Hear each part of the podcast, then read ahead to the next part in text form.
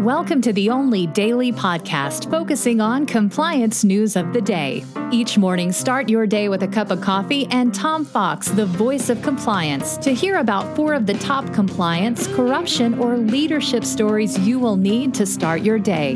The Daily Compliance News is a production of the Compliance Podcast Network.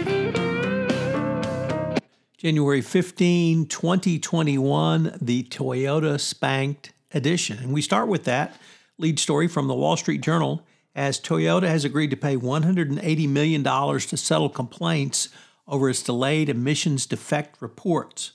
The carmaker uh, had agreed to settle a DOJ complaint that it violated reporting requirements under the EPA's Clean Air Act for about a decade.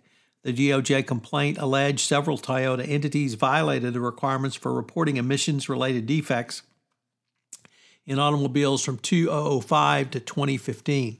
The department estimated uh, an, a uh, defect information report uh, that were not filed of some 78 million. So that's uh, a lot of reports.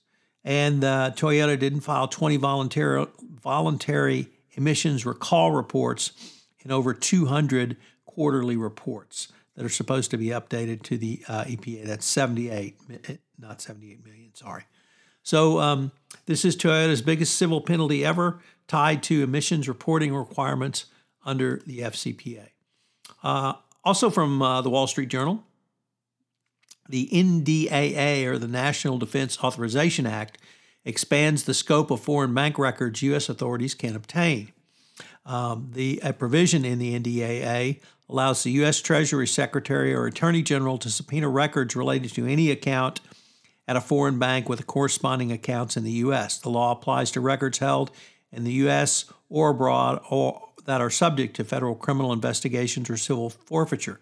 Previously, the U.S. government's authority was limited to records related to correspondent banks, including those related to the deposit of funds into a foreign bank. That provision, while a major step towards revamping safeguards in the correspondent banking system, may increase risks and challenges for the foreign institution with accounts in the U.S. Foreign banks maintain accounts at U.S. banks to access the U.S. financial system. It only seems right that they be required to report. These accounts allow access to services and products that may not be available in their home jurisdictions. Obviously, part of the anti AML push. In a uh, uh, ruling or an update that is, going to uh, be hearty for every traveler, the FAA has uh, cracks down on unruly airline passengers ahead of the inauguration.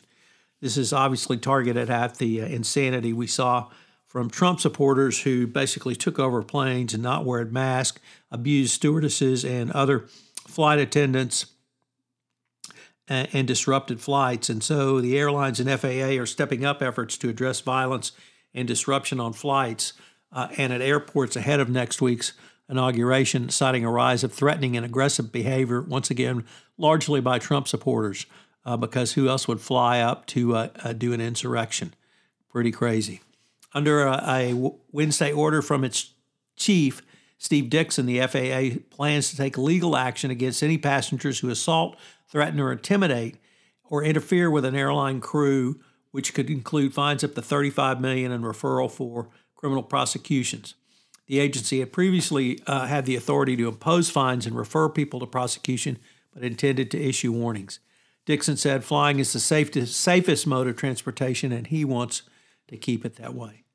And uh, in an article, our final article comes from the Washington Post, and it is how the pandemic has changed entertainment forever. Every compliance practitioner should read this as it talks about how you can have an enhanced experience even if you're watching and streaming with chat rooms. The Daily Compliance News is a production of the Compliance Podcast Network and a proud member of C Suite Radio. Thanks so much for listening. I hope you'll join me again tomorrow.